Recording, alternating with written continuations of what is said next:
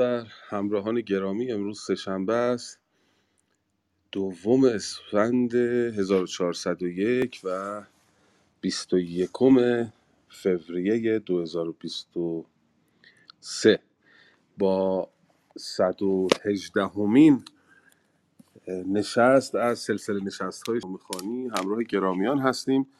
در نشست پیشین ماجرای اسکندر رو به انجام رساندیم و وارد یک مرحله تازه از شاهنامه خواهیم شد امروز. پادشاهی اشکانیان که اطلاعات فردوسی بزرگ در موردش بسیار محدوده و خودش میگه من اطلاعاتی ندارم و بسیار زود گذر می‌کند به پادشاهی ساسانیان. در حالی که چند صده طول کشیده پادشاهی اشکانیان در تاریخ ایران در شاهنامه بهش پرداخته شده در حد چند جمله. در خدمتون خواهیم بود با آغاز داستان. به نام خداوند جان و خرد. الا ای برآورده چرخ بلند چه داری به پیری مرا مستمند چو بودم جوان برترم داشتی به پیری مرا خوار بگذاشتی. همی زرد گردد گل کامگار همی پرنیان گردد از رنج خار. دوتایی شد آن سرو نازان به باغ همان تیره گشت آن گرامی چراغ. پر از برف شد کوهسار سیاه همی لشکر از شاه بیند گناه. به کردار مادر بدی تاکنون همی ریخت باید ز رنج تو خون. وفا و خرد نیست نزدیک تو. پر از رنجم از رای تاریک تو. مرا کاج هرگز نپرورده ای چو پرورده بودی نیازرده ای هر آنگه کزین تیرگی بگذرم بگویم جفای تو با داورم. بنالم ز تو پیش یزدان پاک. خروشان و بر سر پراگنده خاک ز پیری مرا تنگ دل دید دهر به من. باز خواندند از گناهان دو بهر. چنین داد پاسخ سپهر بلند که ای مرد گوینده بر من مخند. چرا بینی از من همی نیک و بد؟ چنین ناله از دانشی کی سزد؟ تو از من به هر باره ای برتری. روان را به دانش همی پروری. خور و خواب و رای و نشست تو هست به نیک و به بد راه و دست تو هست. بدین هر چه گفتی مرا راه نیست خور و ماه ازین دانش آگاه نیست. از آن جوی راهت که راه آفرید شب و روز و خورشید و ماه آفرید. یکی آن که هستیش را راز نیست به کاریش انجام و آغاز نیست. چو گوید بباش آنچه خواهد بدست کسی کو جز این داند آن بیهده است. من از آفرینش یکی بنده ام پرستنده آفریننده ام نگردم همی جز به فرمان اوی. نیارم گذشتن ز پیمان اوی. به یزدان گرای و به یزدان پناه. براندازه زو هر چه خواهی بخواه. جز او را مدان کردگار سپهر. فروزنده ماه و ناهید و مهر وزو بر روان پیمبر درود ببارانش بر هر یکی بر فزود سپاس امید جان این افتخار به من دادی. به به. آفرین و درود بر شما. جناب پارسه به درستی گفتید که یکی از بخشای بسیار زیبای شاهنامه فردوسی صدای خوب شما زیبای شما و خانش درستتون زیباتر هم شد. چرا اینقدر زیباست چون فردوسی اینجا دیگه وصف حال خودشه. آنچه که از دل براید لاجرم بر دل نشیند. اینجا دیگه داستان تعریف نمی‌کنه. درسته که اندرز داره میده اما داره حال خودشو میگه. نشسته و داره ناله می‌کنه و گلایه می‌کنه از چرخ از روزگار. الا ای برآورده چرخ بلند. چه داری به پیری مرا مستمند؟ جالب اینه که با اینکه این همه احساس داره این بخشا این بیت ها اما هنوز حماسیه. یعنی فردوسی گله و شکایت و نالش هم حماسی و بلند و استواره. و این بیت ها بسیار استوار هستش بسیار بیت های قوی هستش. و حسابی خلاصه گله می‌کنه از چرخ که پشت من خم شده دوتایی شدن سرو نازان به باغ. همان تیره گشتان گرامی چراغ. چشمهای من تیره شده پشتم خم شده و میگه که شکایت دارم خلاصه از تو بنالم ز تو پیش یزدان پاک. خروشان و بر سر پراکند خاک. بر سر پراکند خاک. قید اینجا دیگه. در حالی که دارم خاک بر سر خودم میریزم از تو به خدا شکایت می‌کنم. بعد بخش بعدیش پاسخ چرخ هست پاسخ روزگار هست به جناب فردوسی. چنان داد پاسخ سپهر بلند که ای مرد گوینده بر من مخند. چرا بینی از من همین نیک و بد؟ چون این ناله از دانشی کی سزد؟ خیلی زیباست که از زبان چرخ داره به فردوسی میگه که چرا از دست من تو شاکی هستی؟ تو که انسان دانشی هستی نباید از دست من ناراحت بشی چون من از تو بیچاره ترم و آنچه که می‌خواهی از پروردگار بخواه. یکی آنکه هستیش را راز نیست. می‌تونیم این یا رو یا نکرم بخونیم. یعنی یکی آنکه هستیش را راز نیست. یکی منظور پروردگار یگانه است. به کاریش آغاز و انجام نیست. برای انجام دادن کاری نه نیاز آغاز دارد و نه انجام. هرچه می‌خواهی از او بخواه بر اندازه هم بخواه. خیلی واژه جالبی است. به امید اینجا براندازه به یزدان گرای و به یزدان پناه. براندازه زو هرچه خواهی بخواه. امید که آدم هرچی که در دنیا داره اول گنجایشش رو داشته باشه ظرفیتش رو داشته باشه بعد اون رو به دست بیاره. اون میگن خواستن بر اندازه و بجا. چون اگر گنجایی انسان کمتر از چیزی باشه که به دست میاره ظرفیت اون رو نداره و خودش به خودش و اطرافیانش و دنیا آسیب میرساند. گفتار اندر ستایش سلطان محمود. کنون پادشاه جهان را ستای به رزم و به بزم و به دانش گرای جهاندار ابوالقاسم پرخرد که رایش همی از خرد برخورد. سرفراز محمود فرخنده رای کزوی است نام بزرگی به جای. همی باد تا جاودان شاد دل ز رنج و ز غم گشته آزاد دل. شهنشاه ایران شهنشاه ایران و زابلستان ز قنوج تا مرز کابلستان بر او آفرین باد و بر لشکرش چه بر دوده و خویش و بر کشورش. جهاندار سالار او میر نصر کز او شادمان است گردنده عصر. سپهدار چون بوالمظفر بود سر لشکر از ماه برتر بود که پیروز نام است و پیروز بخت همی بگذرد تیر او بر درخت. همیشه تن شاه بیرنج باد نشستش همه بر سر گنج باد. همیدون سپهدار او شاد باد دل روش دلش روشن و گنجش آباد باد. چون این تا به پای است گردان سپهر از این تخمه هرگز مبراد مهر. پدر بر پدر بر پسر بر پسر همه تاجور باد و پیروزگر. گذشته ز شوال ده با چهار یکی آفرین بود بر شهریار. از این مژده داد و بیم خرا- خراج که فرمان بود از شاه با فر و تاج که سالی خراجی نخواهند بیش ز دینار بیدار و از مرد کیش. بدین عهد نوشین روان تازه شد همه کار بر دیگر اندازه شد. شاید بر آن روزگاری دراز همی گسترد چادر داد باز. ببینی بدین داد و نیکی گمان که او خلعتی یابد از آسمان. سپاسگزارم. به درود بر شما.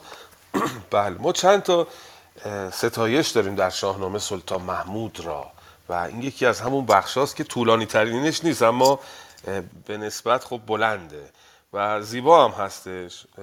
سلطان محمود رو می ستاید و برادر او رو جهاندار سالار او میر نصر کزو شادمان است گردنده است. این میر نصر که نامش بلمزفر بوده است برادر کهتر سلطان محمود. او رو هم می ستاید که پیروز نام است و پیروز بخت همین بگذرد تیر او بر درخت. سه چهار تا بیت اینجا اون وقت دعا داره. این دعاهاش خیلی قشنگه دوستان. همیشه تن شاه بیرنج باد نشستش همه بر سر گنج باد. همیدون سپهدار او شاد باد دلش روشن و گنجش آباد باد. چون این تا به پای است گردان سپر از این تخمه هرگز مبراد مهر. مهرش را از این تخمه مبراد. فعل دعایی است مبراد. پدر بر پدر بر پسر بر پسر همه تاجور باد و پیروزگر. خیلی زیباست این چهار تا بیت.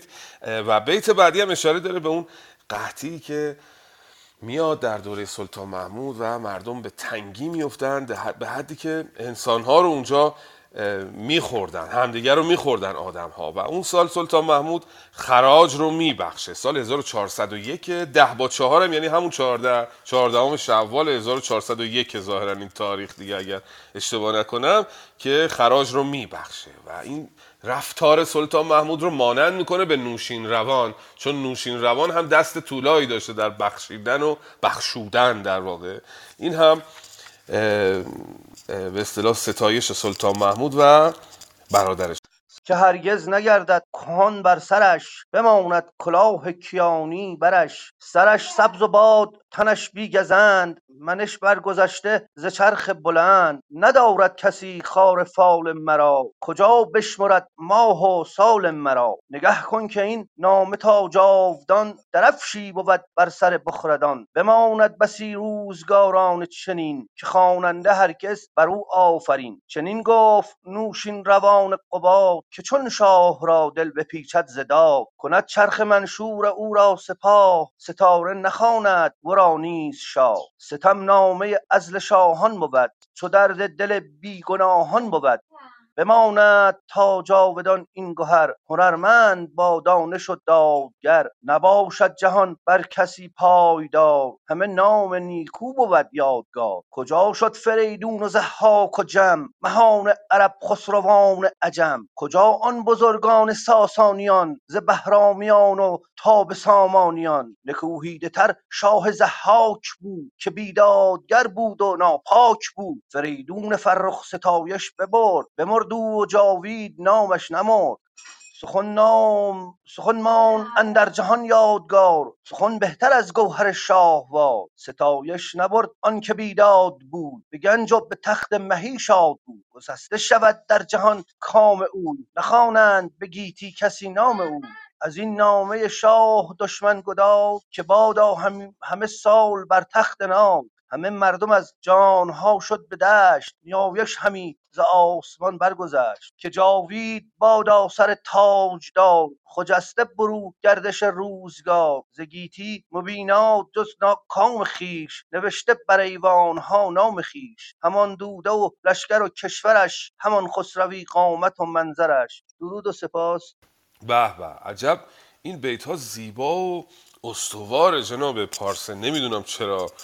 ولی این بخش از اون بخش است که بیتاش خیلی استواره.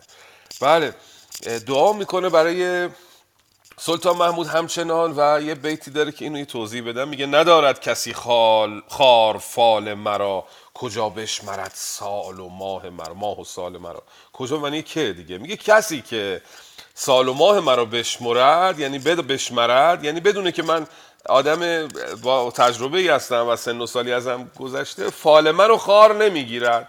سخن منو به اصطلاح ناچیز نمی انگارد اگر بداند که من با تجربه هستم و عمری از من گذشته نگه کن. بعدش که میگه سخن من خار نیست می‌خواد یعنی در واقع اینو بگه. نگه کن که این نامه تا جاودان درفشی شود بر سر بخردان. درفشی به دو تا معنا در شاهنامه اومده. پیشتر به معنی رسوا چون درفش رو بر و همه اون رو از اطراف می‌بینن کنایه از رسواست کسی که آبروش رفته. ولی اینجا به این معنی نیست به معنی کسی که نامش برکشیده شده و شهره شده.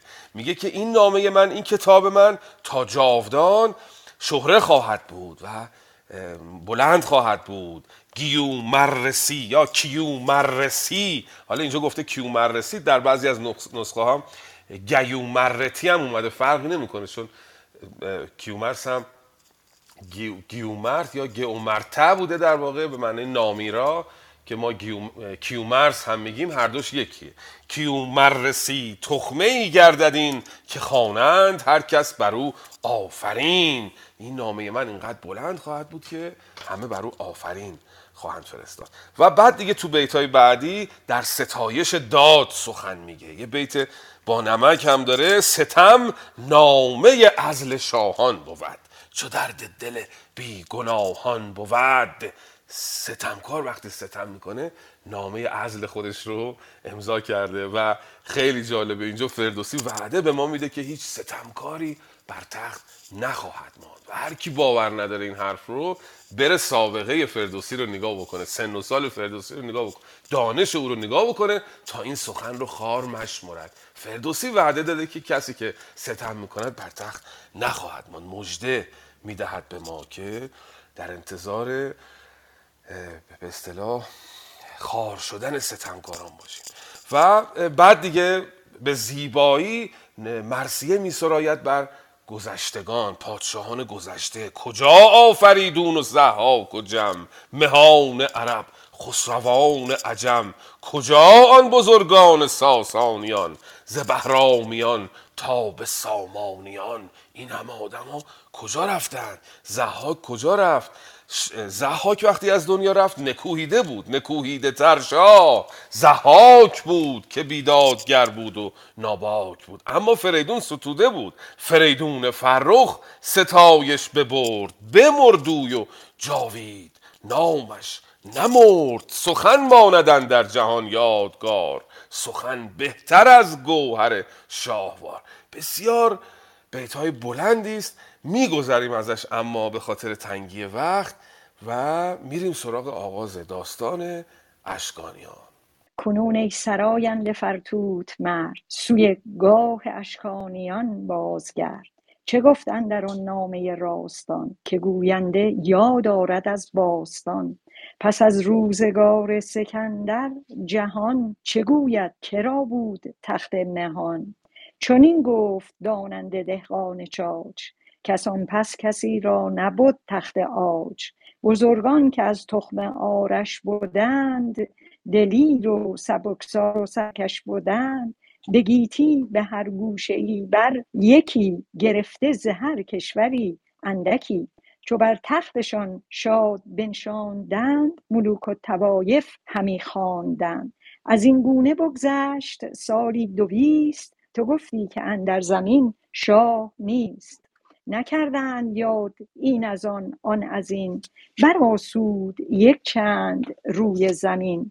سکندر سگالید از این گونه را. سکندر سگالید از این گونه را که تا روم آباد ماند به جای. نخست اشک بود از نژاد قباد. دگر برد شاپور خسرو نژاد. ز یک دست گودرز اشکانیان چو بیژن که بود از نژاد کیان. چو نرسی و چون اورمزد بزرگ چو خسرو که بد نامدار سترگ. چو زو بگذری نامدار اردوان خردمند و با رای و روشن روان. چو بنشست بهرام از اشکانیان ببخشید گنجی به ارزانیان. ورا خواندند اردوان بزرگ که از میش بگسست چنگال گرگ. ورا بود شیراز و پارس و اصفهان که داننده خوانند خوانندش مرز نهان. به استخر بد بابک از دست اوی که تنین خروشان بد از شست اوی. چو کوتاه بد شاه و هم بیخشان نگوید جهاندیده تاریخشان. از ایشان جز از نام نشنیده ام نه در نامه خسروان دیده ام سکندر چو نومید گشت از جهان پی افکند رایی میان مهان. کز آن پس نگیرد کس از روم یاد بماند بر آن کشور آباد و شاد. چو دانا بود بر زمین شهریار چنین آورد دانش شاه بار با سپاس. من از چهار جلدی استاد خالقی خوندم. به به درود بر شما بسیار سپاسگزارم. مهین بانو. بله خواهش حالا می‌کنم. خواهش کنم در بخش بعدی دکتر پارسه می‌خوام که در مورد این بخش اشکانیان و ساسانیان هر جایی که اه، صلاح دیدن لطف بفرمایند و اطلاعات لازم رو به ما بدن. اطلاعاتشون می‌دانم که در بخش تاریخی بسیار گسترده و دقیق است. اینجا در مورد موضوع اشکانیان ما خیلی اطلاعاتمون کمه در این بخش. یعنی جناب فردوسی اون موقع می‌دونید قدیما مثل الان یک سلسله که می آمده سلسله پیشین رو تخریب می‌کرده و سعی می‌کرده آثار مثبتش رو از بین ببره. الان هم چون این اتفاقی رو ما می‌بینیم خیلی جاها. یعنی آنچه بدی هست رو نسبت می‌داده به سلسله های قبلی. مخصوصا سلسله که پیش از خودش بوده. ساسانیان که آمدن منابعی که ما از اشکانیان داریم خیلی کمه و فردوسی خودش هم میگه من زیاد در مورد اشکانیان چیزی نمی‌دونم و یه اشاره فقط ما اینجا اردوان رو داریم از اشکانیان. بعد دیگه میره وارد ساسانیان میشه و اردشیر پاپکان رو در اردشیر بابکان رو در واقع داریم. بنابراین اطلاعاتش از اشکانیان ضعیف این نام هایی که اینجا میگم چندان از نظر تاریخی استوار نیستش. این آدمایی که اینجا یکی یکی نام برده اینا پراکنده است. هر کدومش از یه بخشی آمده. اصلا سلسله اشکانیان ترتیبش اینطوری نیستش. جور دیگری است. اما اطلاعات فردوسی به خاطر کم بوده منابع کم بوده.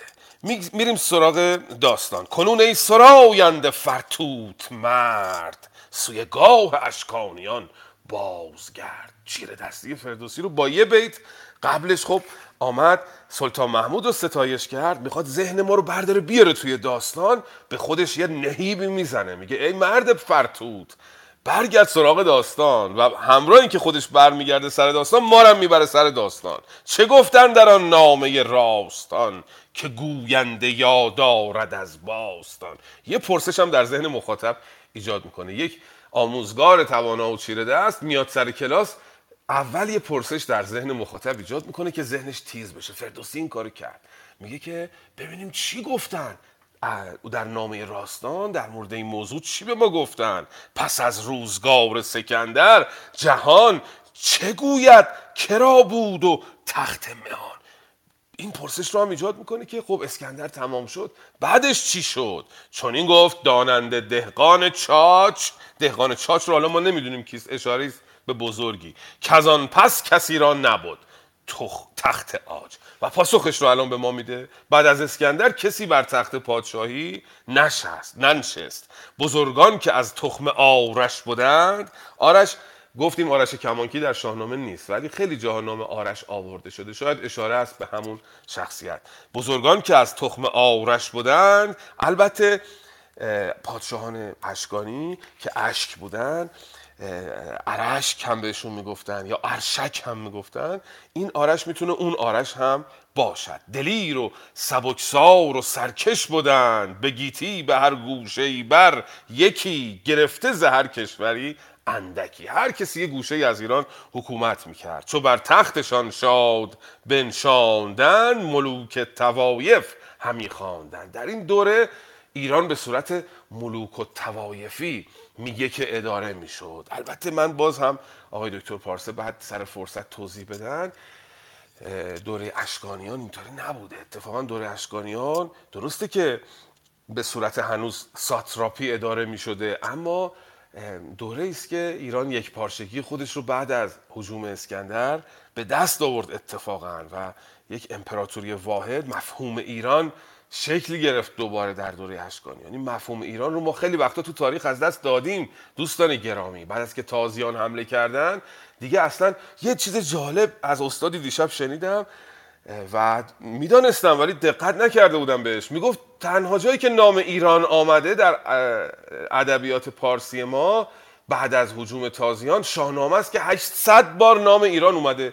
بعد از شاهنامه دیگه در آثار دیگه ما نام ایران رو نمی‌بینیم. در مصنوی مولوی در آثار شاعران بزرگمون نامی از ایران برده نمیشه. به خاطر اینکه انگار ایرانیان اصلا فراموش کرده بودن ایران کجاست. اصلا از یاد برده بودن که یه ملت واحد هستن. به خاطر ستمی که بر ایرانیان رفت. از اون بر اعراب آمدن تا آمدیم یه کسی رو پیدا بکنیم. ملت خودمون رو بازیابی بکنیم. مغول ها آمدن و یک سره تا دوره صفویه که ایران دوباره شکل گرفت مفهومش تا حدودی ما گم کرده بودیم کشورمون رو انگار.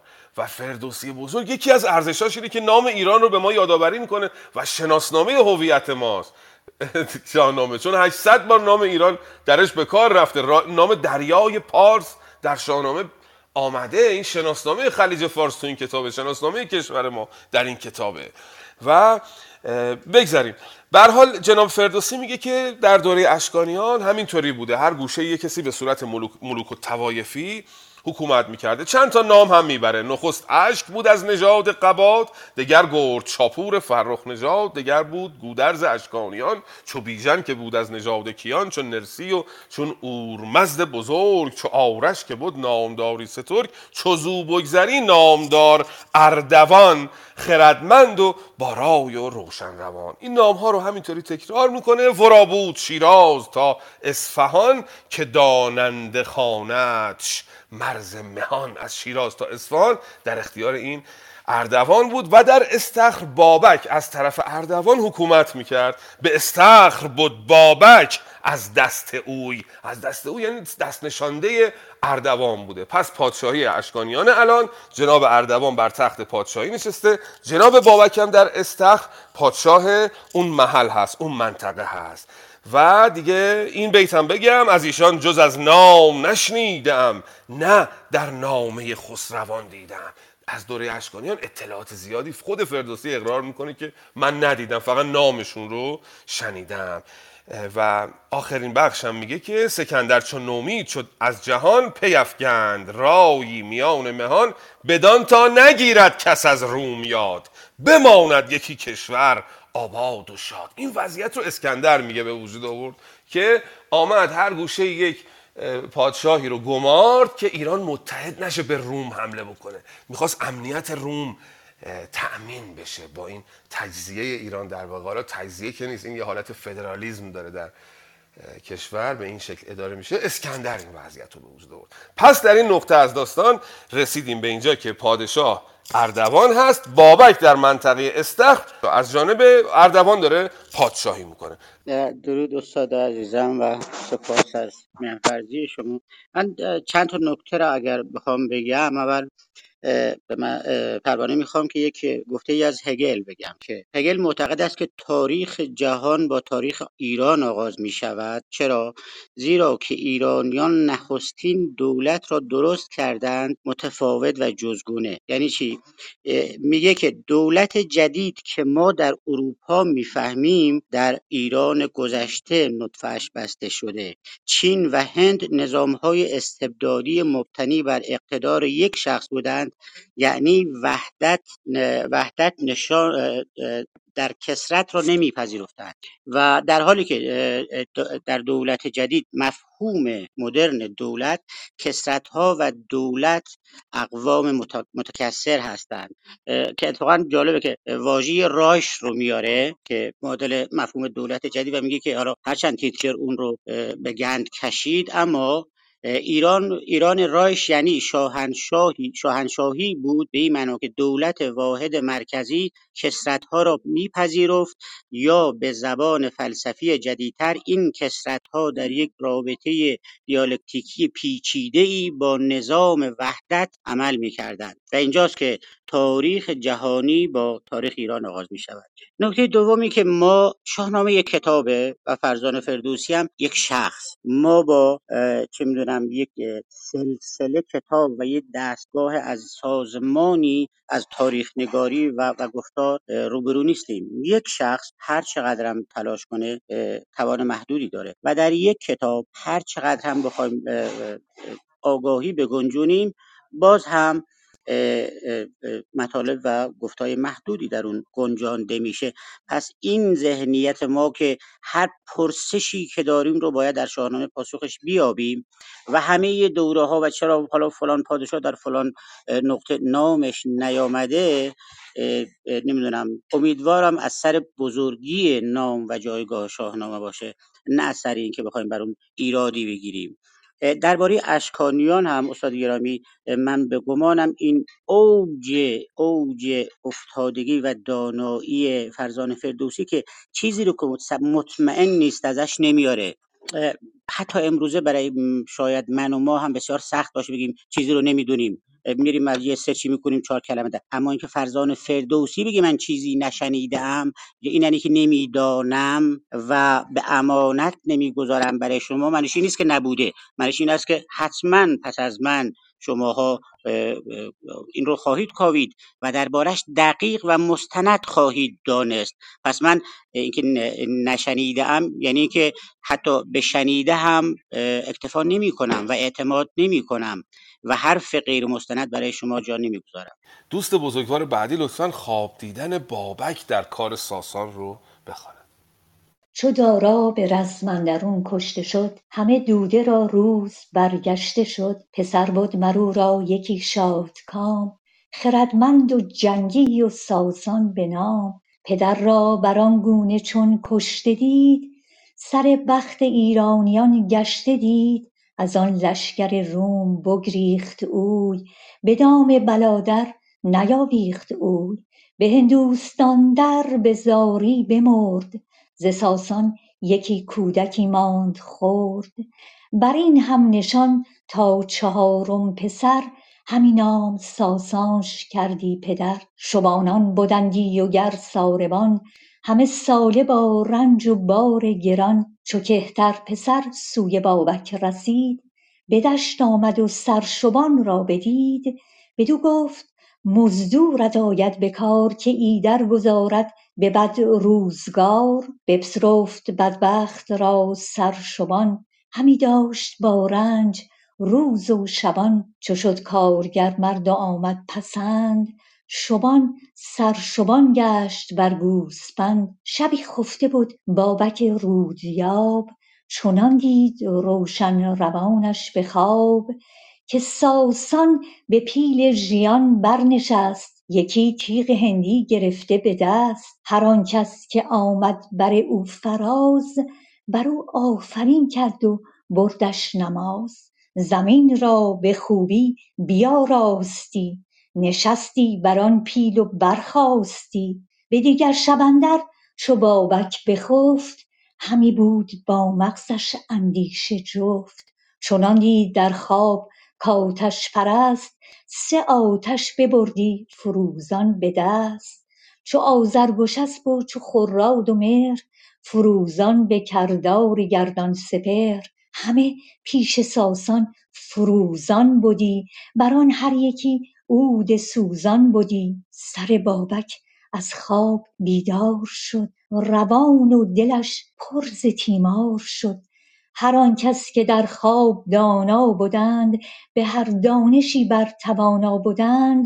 به ایوان بابک شدند انجمن بزرگان فرزانه رایزن چو بابک سخن برگشاد از نهفت همه خواب یکسر بدیشان بگفت. پراندیشه شد.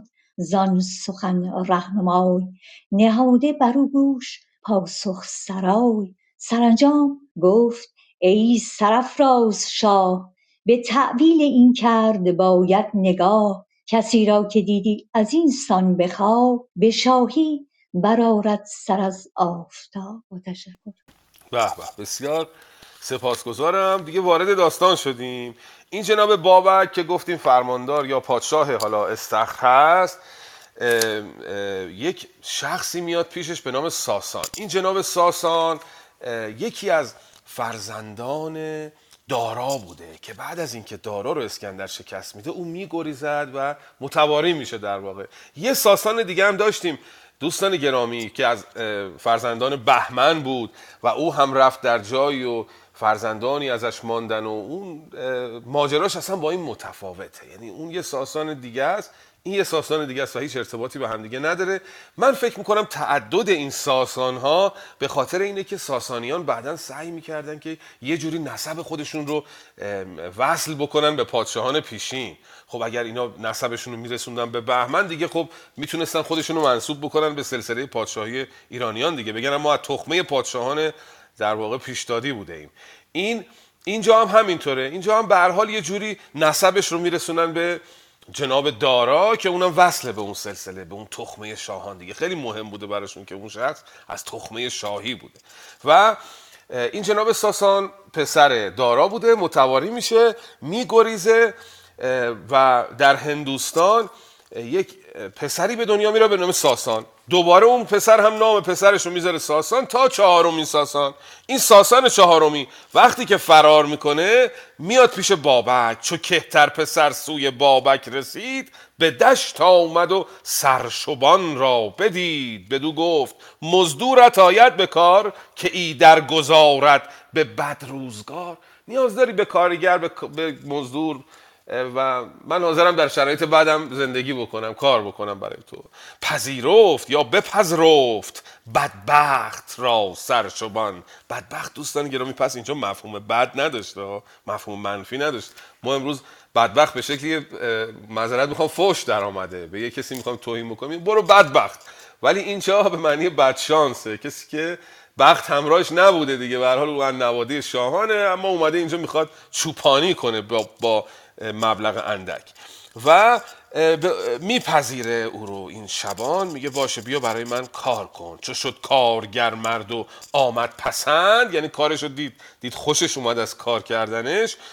شبان سرشبان گشت بر گوسپند شبی خفته بود بابک رود یا خب اینجا داستان پس استوب برمیگردیم پیش بابک. پادشاه استخر شب خوابیده بوده یه خوابی می‌بینه. شبی خفته بود بابک رودیاب. رودیاب یعنی کسی که دنبال پسره.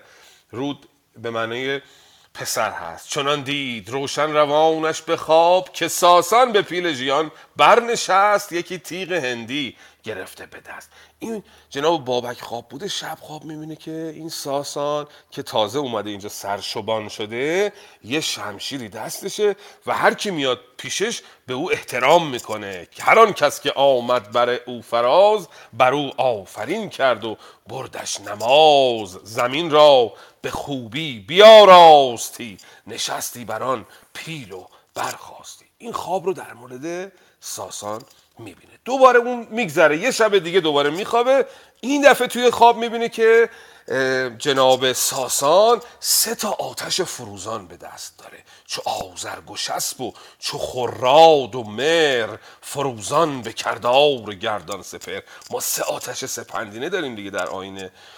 در واقع زردشتی یکی آزرگ و شسبه که آتش جنگاورانه یکی آتش فرنبقه که همینجا آذر فرنبق که همینجا با عنوان خراد ازش یاد شده که آتش پیشوایان دینی بوده و یکی دیگه هم آذر برزین بوده که در آتشکده ریوند خراسان افروخته شده بوده. اون آتش ببخشید اون دومیه که آذر برزین بوده مال کشاورزان بوده. این سومی آتش هیربدان و پیشوایان دینی بوده. این سه تا آتش رو خواب می‌بینه که جناب ساسان در دست داره. همه پیش ساسان فروزان بودی. بران هر یکی اود سوزان بودی. از خواب بلند میشه به معبران خوابگزاران میگه این خواب من داستانش چیست؟ لطفا و پاسخشم میدن دیگه. میگن که کسی را که دیدی از, از اینسان به خواب به شاهی برارت سر از آفتاب. بهش میگن این خوابی که تو دیدی نشانه این است که این ساسانی که تو در خواب دیدی او شاه میشه. حالا لطفا بخوانیم ببینیم بعد از دیدن این خواب جناب بابک چه واکنشی نشان خواهد به نام خداوند هر دو سرای خداوند امروز و روز جزای. گریدون که این خواب از او بگذرد پسر باشدش که جهان برخورد. چو بابک شنید این سخن گشت شاد. بر اندازشان یک به یک هدیه داد. بفرمود تا سرشبان از رمه بر بابک آید به روز دمه. بیامد شبان پیش او با گلیم پر از برف پشمینه دل برد و نیم بپردخت بابک ز بیگانه جای. به در شد پرستنده و رهنمای. ز ساسان بپرسید و بنواختش. بر خویش نزدیک بنشاختش. بپرسیدش از گوهر و از نژاد. شبان زو بترسید و پاسخ نداد. از آن پس بدو گفت کای شهریار شبان را به جای به جان گر دهی زینهار. از آن پس بدو گفت که شهریار شبان را به جان گردهی زینهار بگویم ز گوهر همه هرچه هست. چو دستم بگیری به پیمان به دست. که با من نسازی بدی در جهان. نه بر آشکارا نه اندر نهان. چو بشنید بابک زبان برگشاد. ز یزدان نیکی دهش کرد یاد. که بر تو نسازم به چیزی گزند. بدارم شادان دل و ارجمند. به بابک چنین گفت زان پس جوان که من پور ساسانم ای پهلوان. نبیر جهاندار شاهردشیر که بهمنش خواند همی یادگیر سرافراز پور یل اسفندیار ز گشتاسپ اندر جهان یادگار. چو بشنید بابک فرو ریخت. از آن چشم روشن که او دید خواب بیاورد پس جامه پهلوی یکی باره با آلت خسروی. بدو گفت بابک به گرمابه شو همی باش تا خلعت آرند نو. یکی کاخ پرمایه او را بساخت. از آن سرشبانان سرش برفراخت. چو او را بدان کاخ در جای کرد غلام و پرستنده برپا کرد. به هر آلتی سرفرازیش داد هم از خواسته بی نیازیش داد بدو داد پس دختر خویش را. پسندیده و افسر خویش را. به به درود بر شما مثل همیشه. با احساس بسیار زیبا.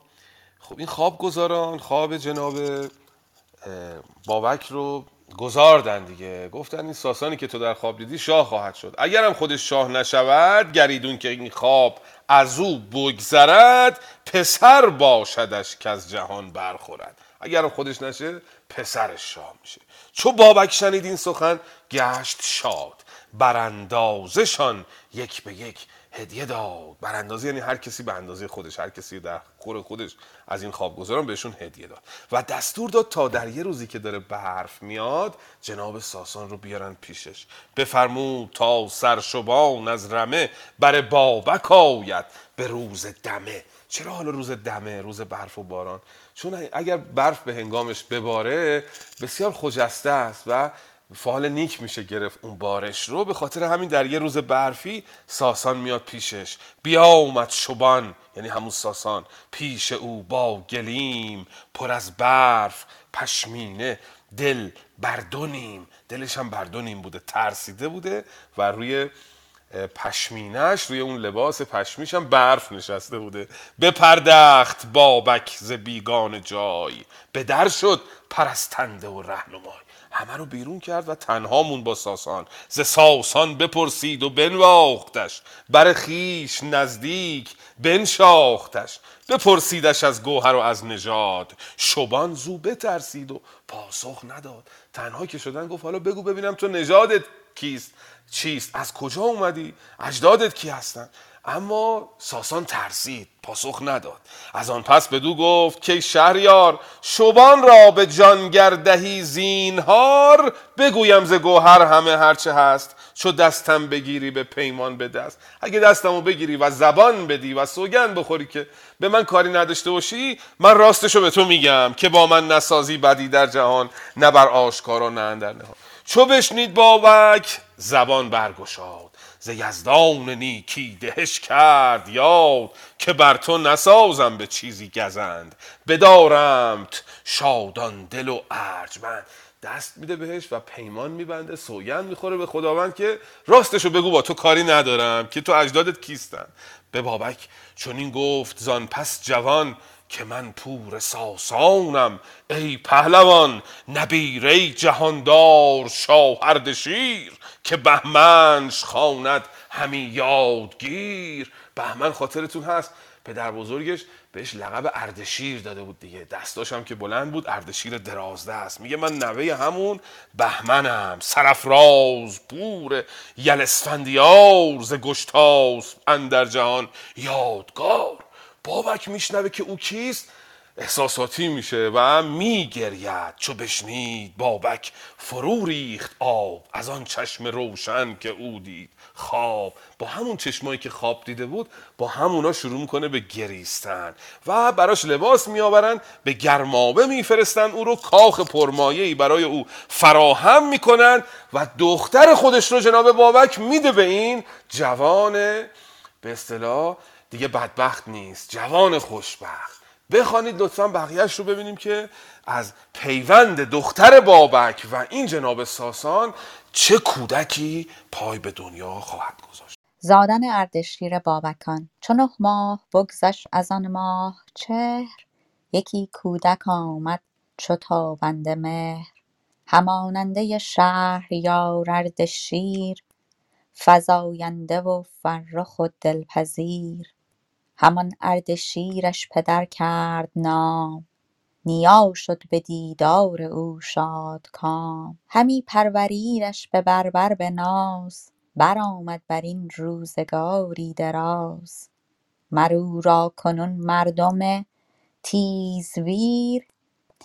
مر او را کنون مردم تیز ویر. همی خواندش بابکان اردشیر بیاموختندش هنر هر چه بود. هنر نیز بر گوهرش برفزود. چنان شد به فرهنگ و دیدار و چهر که گفتی همی زو فروزد سپهر. پس آگاهی آمد سوی اردوان ز فرهنگ و از دانش آن جوان که شیر جیان است هنگام رزم. به ناهید ماند همی روز بزم. یکی نامه بنوشت پس اردوان سوی بابک نامور پهلوان که ای مرد با دانش پاک رای سخنگوی و داننده و رهنمای. شنیدم که فرزند تو اردشیر سواریست گوینده و یادگیر. چو نامه بخوانی هم اندر زمان فرستش به نزدیک من شادمان. ز بایسته ها بی نیازش کنم میان یلان سرفرازش کنم. چو باشد به نزدیک فرزند ما نگوییم کو نیست پیوند ما. چو آن نامه شاه بابک بخواند بسی خون ز مژگان به رخ برفشاند. بفرمود تا پیش او شد دبیر همان نورسیده جوان اردشیر. بدو گفت کاین نامه اردوان بخوان و نگه کن به روشن روان. من اینک یکی نامه نزدیک شاه نبیسم فرستم یکی نیک خواه. بگویم که اینک دل و دیده را دلاور جوان پسندیده را. فرستادم و دادمش نیز پند چو آید بدان بارگاه بلند تو آن کن که از رسم شاهان سزد. نباید که بادی بر او بروزد در گنج بگشاد بابک چو باد. جوان را ز هر گونه ای کرد شاد. ز فرزند چیزی نبودش دریغ ز زرین ستام و ز گوپال و تیغ. ز دینار و دیبا و اسپ و رهی ز چینی و زربفت شاهنشهی بیاورد و بنهاد پیش جوان جوان شد پرستنده اردوان. بسی هدیه ها نیز با اردشیر ز دیبا و دینار و مشک و عبیر. ز پیش نیا کودک نیک پی به درگاه شاه اردوان شد به ری. مرسی. این جناب در واقع ساسان با دختر بابک ازدواج می‌کنه. بعد از نه ماه یک پسری به دنیا میاد. چون نه ماه بگذشت از آن ماه چر یکی کودک آمد چو تابند مهر. یک کودکی مثل خورشید هماننده شهریار اردشیر. شباهت هم داشت به بهمن. فزاینده و فرخ و دلپذیر. این مصرع دوم خانم تأمینه آرایه تنسیق و صفات داره یا صفت شمار تکرار صفت ها پشت سر هم. فزاینده و فرخ و دلپذیر همان اردشیرش پدر کرد نام. نیا شد به دیدار او شاد کام. اسمش هم مثل پدر اسم نیاش جناب بهمن اسفندیار گذاشتن اردشیر. چون گفتیم بهمن رو اردشیر هم می‌گفتن. همی پروریدش به بربر به ناز به بربر کاربرد دو حرف اضافه برای یک متمم ما می... امروز میگیم به بر گرفت در آغوش گرفت. اونجا می‌گفتن به بر بر گرفت به بر بر گرفت. دو تا حرف اضافه برای یک متمم برا اومد بر این روزگاری دراز. این جناب اردشیر به دنیا اومد بسیار زیبا بود و بزرگ شد. بیاموختندش هنر هرچه بود. هنر نیز بر گوهرش برفزود. گوهر که داشت هنر هم بهش اضافه شد. چنان شد به فرهنگ و دیدار و چر که گفتی هموی همی زو فروزت سپر. اینقدر این بچه خوب شد که انگاری خورشید شده. اینجا استعاره کنایی بهش میگن. یعنی این جناب اردشیر مثل خورشید آسمان رو روشن می‌کرد. اقراق دیگه. صنعت اقراق. پس آگاهی آمد سوی اردوان ز فرهنگ و از دانش آن جوان. رفتن به شاه اردوان خبر دادن که این جناب بابک یه نوهی داره به نام اردشیر که عجب جوان برازنده است که شیر ژیان است هنگام رزم. به ناهید ماند همین روز بزم. یکی نامه بنوشت پس اردوان سوی بابک نامور پهلوان که ای مرد با دانش پاک رای سخنگوی و داننده و رهنمای. شنیدم که فرزند تو اردشیر سواریست گوینده و یادگیر. فرزندش که نیست نوست ولی خب در شاهنامه اطلاق میشه دیگه به نوم میگن فرزند. فرق نمی‌کنه. چون نامه بخانی همان در زمان فرستش به نزدیک من شادمان. زود این بچه رو بفرست به نزدیک من. چو باشد به نزدیک فرزند ما نگوییم کونیست پیوند ما. اگه بیاد من عین بچه خودم عین پیوند خودم با او برخورد می‌کنم. اصلا معلوم نیست که این بچه منه یا غریب است. نمیگیم غریب است میگیم پیوند ماست. نامه به دست بابک می‌رسه بابک نامه رو می‌خواند به اردشیر می‌گوید که پادشاه تو رو خواسته.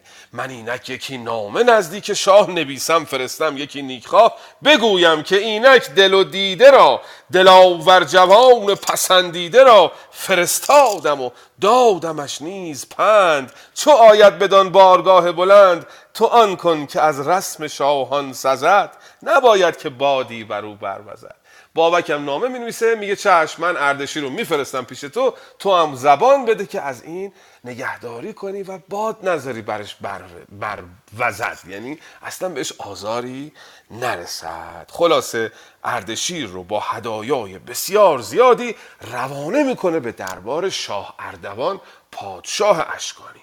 لطفا بخوانید رسیدن اردشیر به درگاه پادشاه اردوان.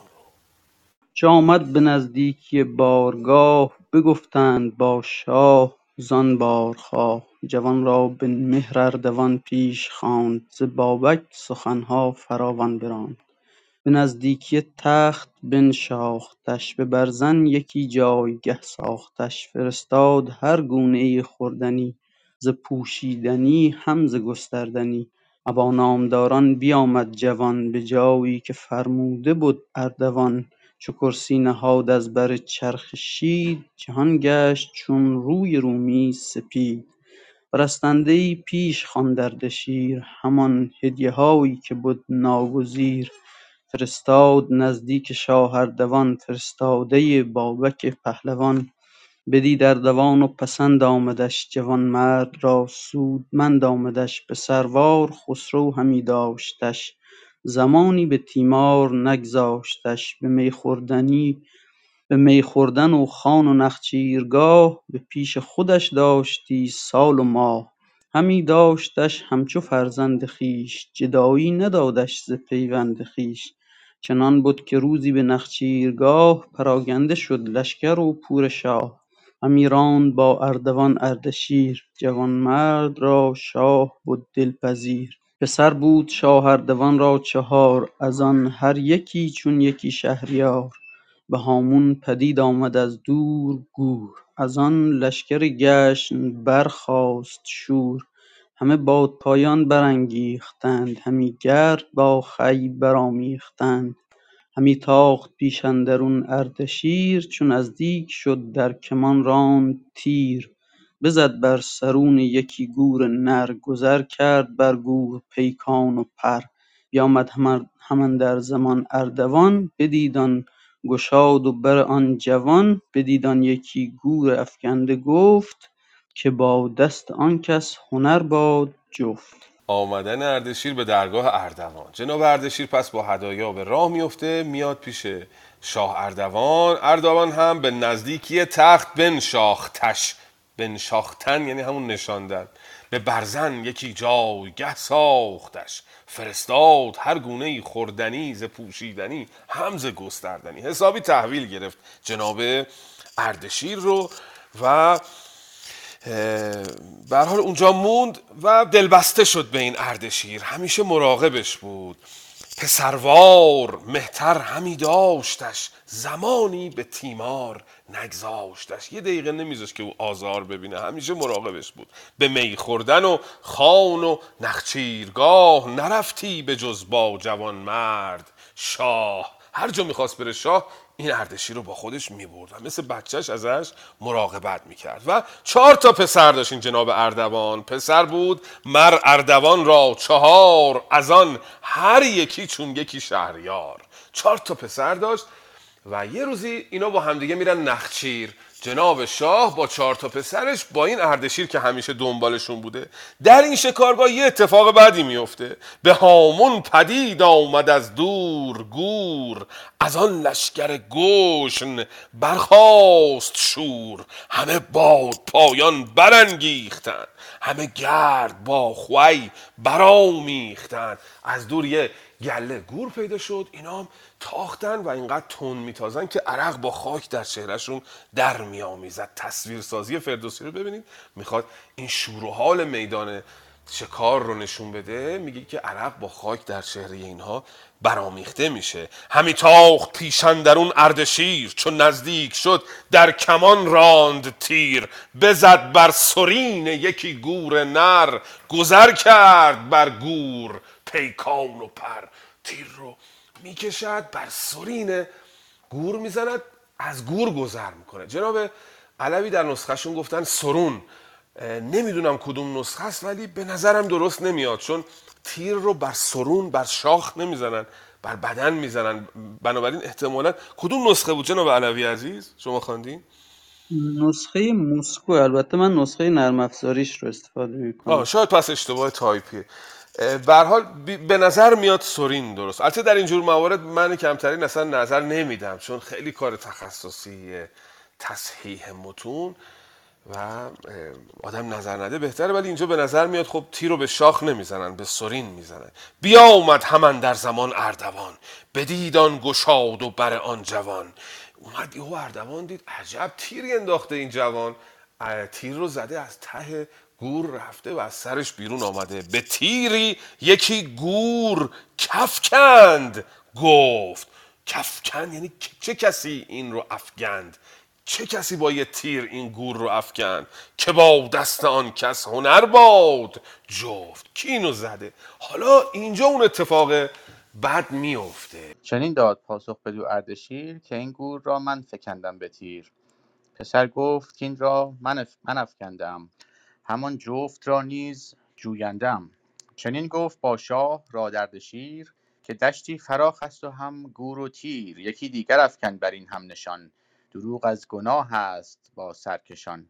پر از خشم شد زردشیر اردوان. یکی بانگ برزد به مرد جوان. بدو تند گفت این گناه من است که پروردن آیین و راه من است. بدو گفت تند بدو تند گفت این گناه من است که پروردن آیین و راه من است. تو را خود به بزم و به نخچیرگاه چرا برد باید همی با سپاه؟ بدان تا ز ور- بدان تا ز فرزند من بگذری بلندی گزینی و گند آوری؟ بلندی گزینی و گند آوری؟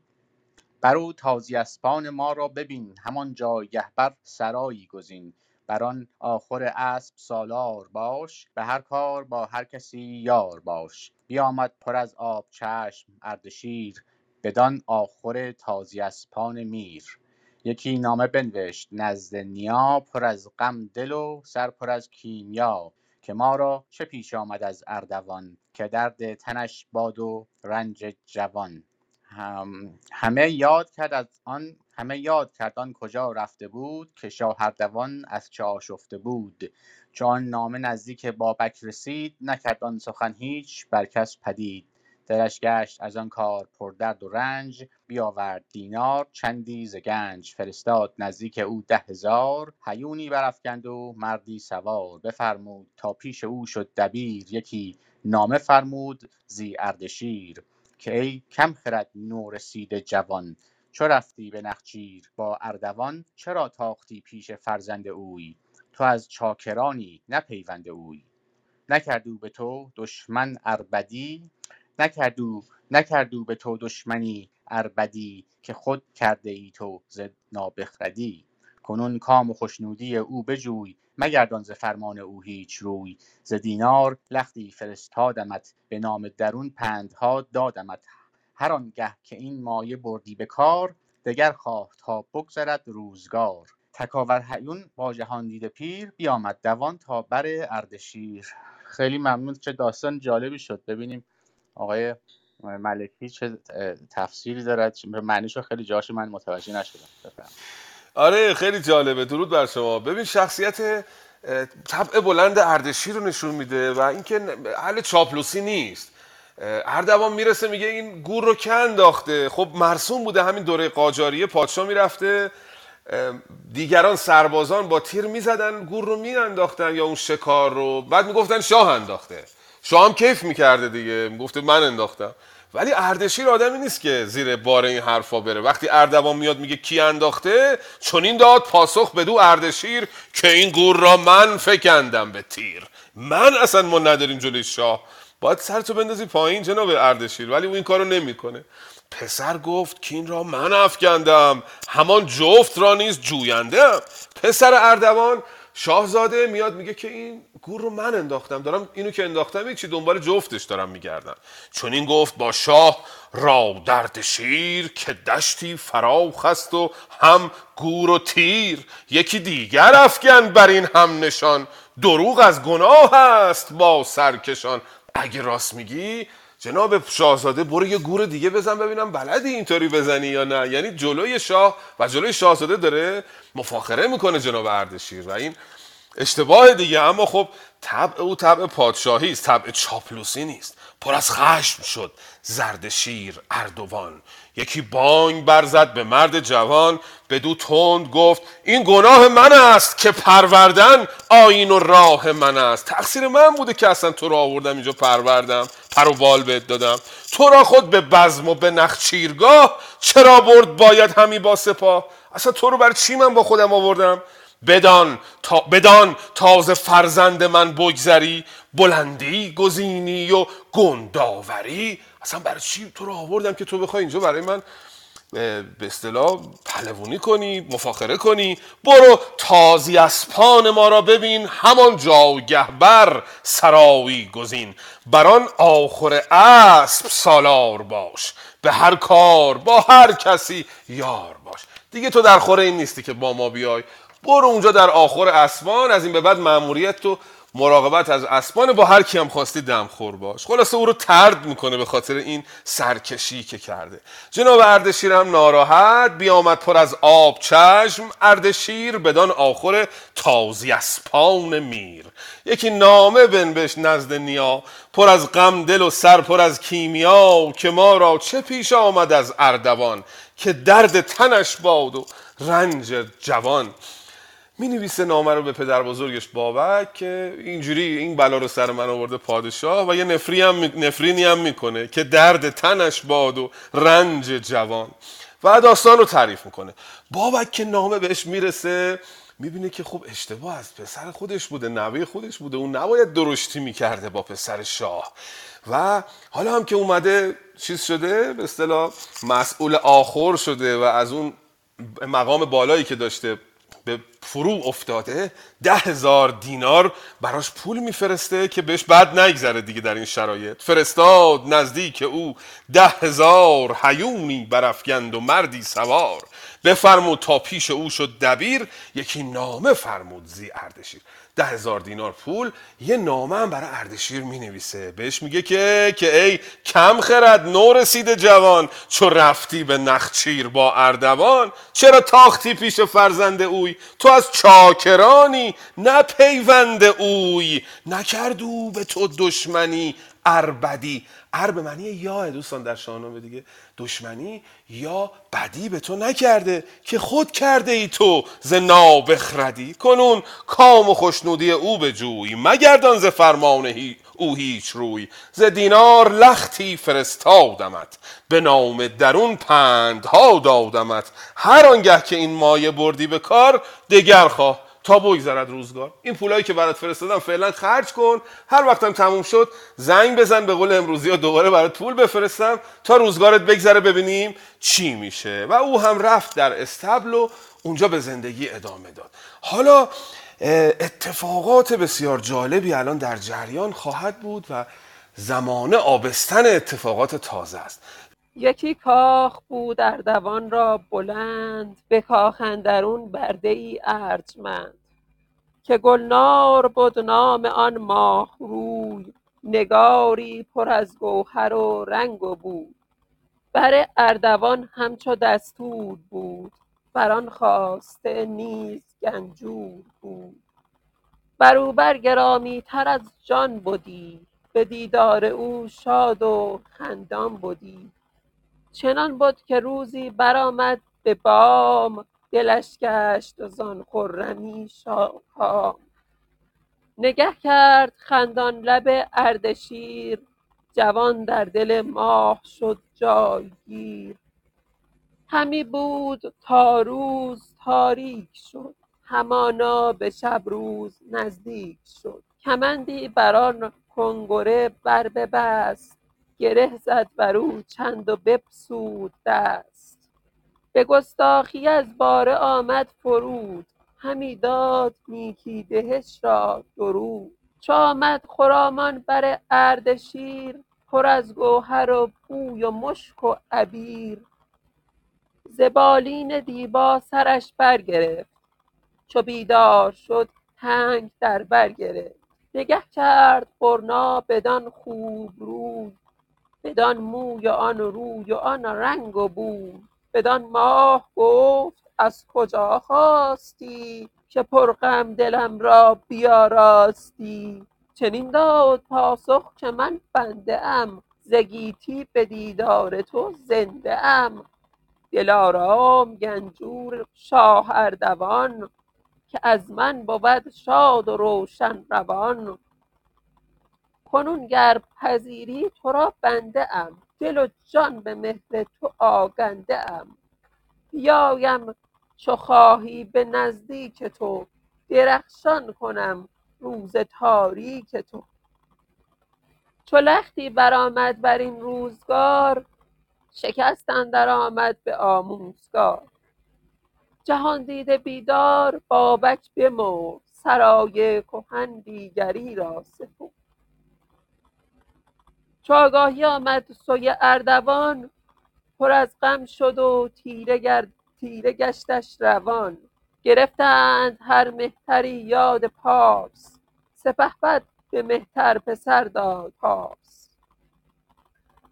بفرمود تا کوس بیرون برد ز درگاه لشکر به هامون برد. جهان تیره شد بر دل شهریار. از آن پیر روشندل دستگیر. دل از لشکر اردوان برگرفت وزان آگهی رای دیگر گرفت که از درد او بد دلش پرستیز. به هر سو همی جست راه گریز. سپاس. بسیار سپاسگزارم جناب سینای گرامی. خیلی ممنونم که همراهی کردید. بله اون ماجرا پس تمام شد. جناب اردشیر رو فرستادن به استبل. اونجا هم با پولی که پدر بزرگش فرستاده بود داره خوشگذرونی می‌کنه. داستان تازه شروع میشه. یکی کاخ بود اردوان را بلند به کاخندرون برده ارجمند که گلنار بود نام آن ماه روی نگاری پر از گوهر و رنگ و بوی. بر اردوان همچو دستور بود. بر آن خواسته نیز گنجور بود. در کاخ اردوان دختری میزید برده ای میزید که خیلی اردوان اون رو دوست داره و هم حکم معشوق معشوقه اردوان رو داره هم حکم دستورش داره رایزن و وزیرش رو داره و هم گنجورشه. حسابی خلاصه گردن کلفته به قول امروزی ها در دربار اشکانیان بروبر گرامی تر از جان بودی به دیدار او شاد و خندان بود یه روز صبح میاد روی بام می‌بینه که اردشیر اون پایین هست و عاشق اردشیر میشه. نگه کرد خندان لب اردشیر جوان در دل ماه شد جایگیر. عاشق شیفته اردشیر میشه. صبر می‌کنه شب که میشه کمندی بران کنگره بر ببست گره زد بر او چند و بپسود دست. یه کمندی رو میاندازه گره گره می‌زنه. تو باشگاه دوستانی که کشتی اگه رفته باشن دیدن این تناب هایی که میبندیم گره گره می‌زنن که از این میرن بالا. یه همچین شکلی با کمند درست می‌کنه. و از این میاد پایین. به گستاخی از باره آمد فرود. همی داد نیکی دهش را درود. اومد پایین پیش اردشیر و اردشیر که او رو دید نگه کرد برنا بدان خوب روی بدان موی و آن روی و آن رنگ و بوی. بدان ماه گفت از کجا خواستی؟ خواستی یعنی برخواستی بلند شدی. اون واو معدوله رو نداره دیگه. خواستم یعنی برخواستن و بلند شدن. از کجا اومدی خلاصه؟ از کجا خواستی که پرغم دلم را بیاراستی؟ چون این داد پاسخ که من بنده ام زگیتی به دیدار تو زنده ام دلارام گنجور شاهردوان که از من بود شاد و روشن روان. کنون گر پذیری تو را بنده ام دل و جان به مهر تو آگندم عشق ورزی ابراز عشق پیشنهاد از طرف بانوست. و این اصلا ناپسند نیست در آین شاهنامه در منش مهینه ایرانی. این گونه بوده که در داستان تهمینه هم ما دیدیم. گفت تو راویم کنون گر بخواهی مرا. خودش رو خودش هم حق عاشق شدن داره. زن در شاهنامه حق شیفته شدن و حق پیشنهاد دادن داره. آن آنچنان که در فرهنگ امروزه در ایران به خاطر تاثیر فرهنگ حالا بگذاریم نمی‌خوام وارد چیزا بشم. فقط اینو بگم که در شاهنامه این موضوع موضوع پسندیده است. پیشنهاد عشق از طرف بانوست. و میپذیره جناب اردشیر با هم دیگه به حال چو آگاهی آمد سوی امشتش روان. گرفتند هر مهتری یاد پارس. سپهبد به مهتر پسر داد پارس. این جناب اردوان خب اردشیر رو فرستاده بود بابک پیش او که شیوه شاهی رو یاد بگیره بره اونجا شاه بشه بعد از بابک دیگه در واقع. ولی اینجا اردوان آمد پسر خودش رو فرستاد به پارس برای شاه شدن.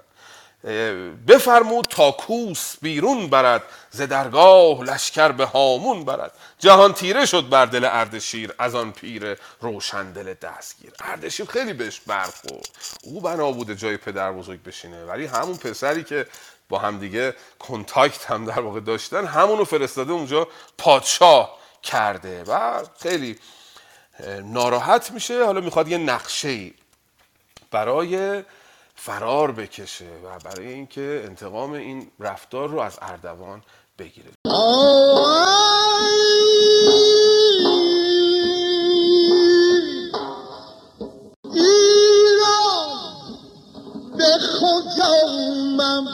لرچند که تاج و رامون است.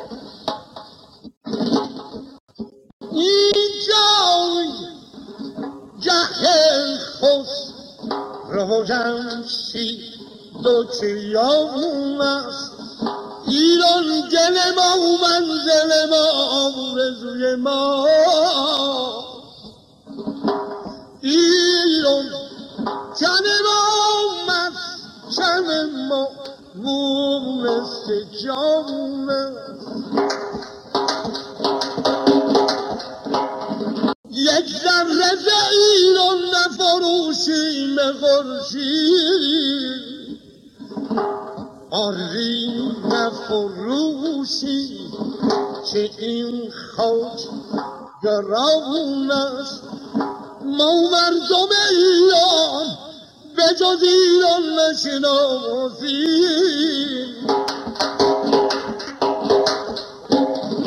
ما مردم ایران به جز ایران نشناسی گر ساعت ملک دیگران با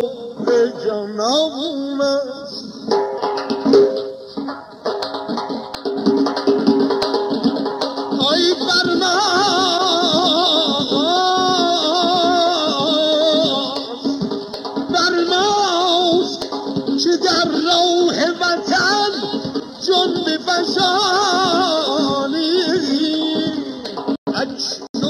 که ز غم ما به وطن اشک